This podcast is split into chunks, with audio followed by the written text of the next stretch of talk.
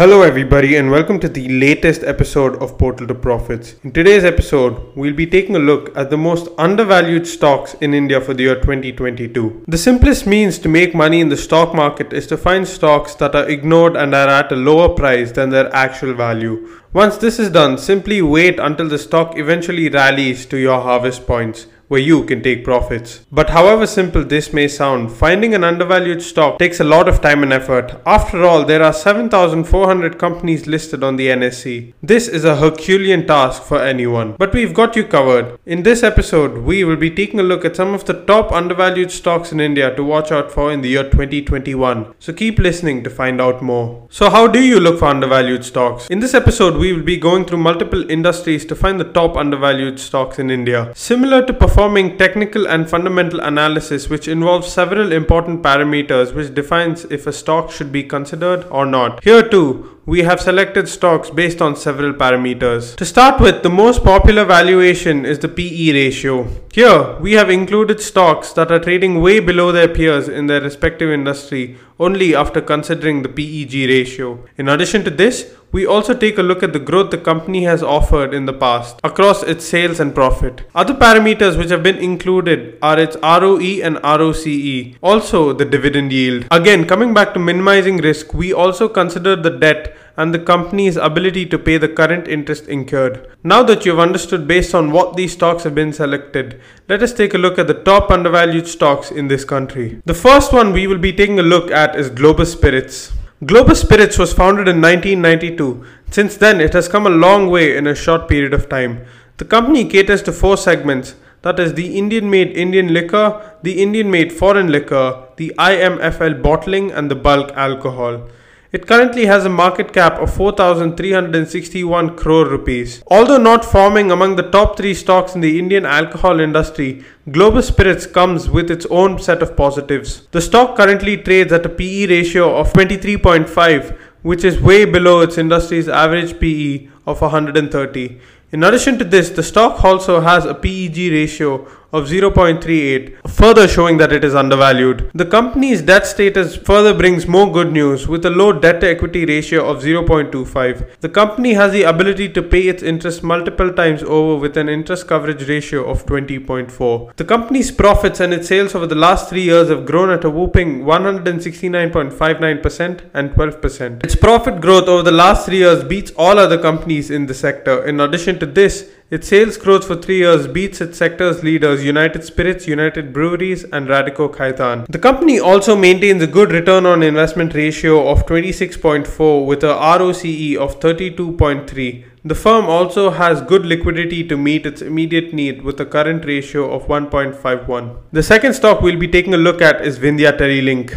Founded in 1983, Vindhya Telelink is a leading manufacturer and supplier of jelly-filled telecommunication cables and optical fibers. Despite being one of the smallest companies on the list, it still comes up with many positives. The stock currently trades at a PE ratio of 23.5, which is way below the industry average PE of 130. In addition to this, the stock has a PEG ratio of 0.38, further showing that it's undervalued. The stock currently trades at a PE ratio of 5.52, which is way below its industry average PE of 25.93.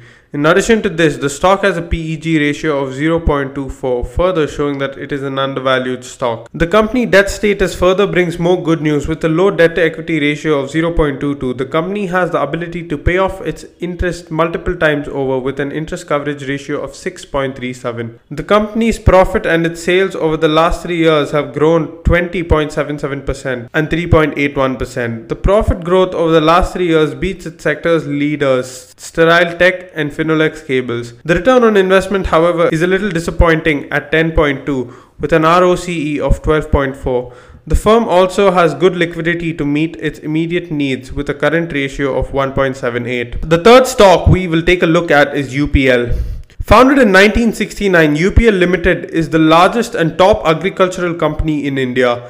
The company manufactures and markets crop production products, intermediaries, and specialty chemicals, among other industrial chemicals. The Indian MNC is, however, one of the top five players in the global agrochemical industry, with its products sold in over 150 countries. Approximately 70% of its revenue comes from locations like Latin America, Europe, and the United States. The company has a market cap of 62,545 crore. Despite being the market leader, the company still finds its way into the top undervalued list. The stock currently trades at a PE ratio of 19.4, which is way below the average industry PE of 60 average industry PE of 61.51. In addition to this, the stock also has a PEG ratio of 0.78, further showing that it is undervalued. The company maintains a good debt to equity ratio of 1.17, which is still manageable. The company has the ability to pay its interest multiple times over with an interest coverage ratio of 3.09. The company's profits and its shares over the last 3 years, however, have grown at 13.22% and the 30.58% sales growth for the past 3 years beats all of its peers in the sector except Indian pesticides. The company also maintains a good ROE ratio of 15 with a ROC of 13.8. The firm also has good liquidity to meet its immediate needs with a current ratio of 1.67. The fourth stock we'll be taking a look at is JK Lakshmi. If we take a look at the cement industry, the sector includes many large players who have dominated the industry. Amongst them, JK Lakshmi Cements is also a well-established cement company. The company forms part of the JK organization group. The company has a good presence across India, barring the south, with an annual turnover of 4,000 crores. The company has a market cap of 7,066 crores. The stock currently trades at a PE ratio of 13.8, which is way below its industry's average PE of 40.32. In addition to this, the stock also has a PEG ratio of 0.11, further showing that it is undervalued. The company maintains a good debt to equity ratio of 0.74, which is still manageable.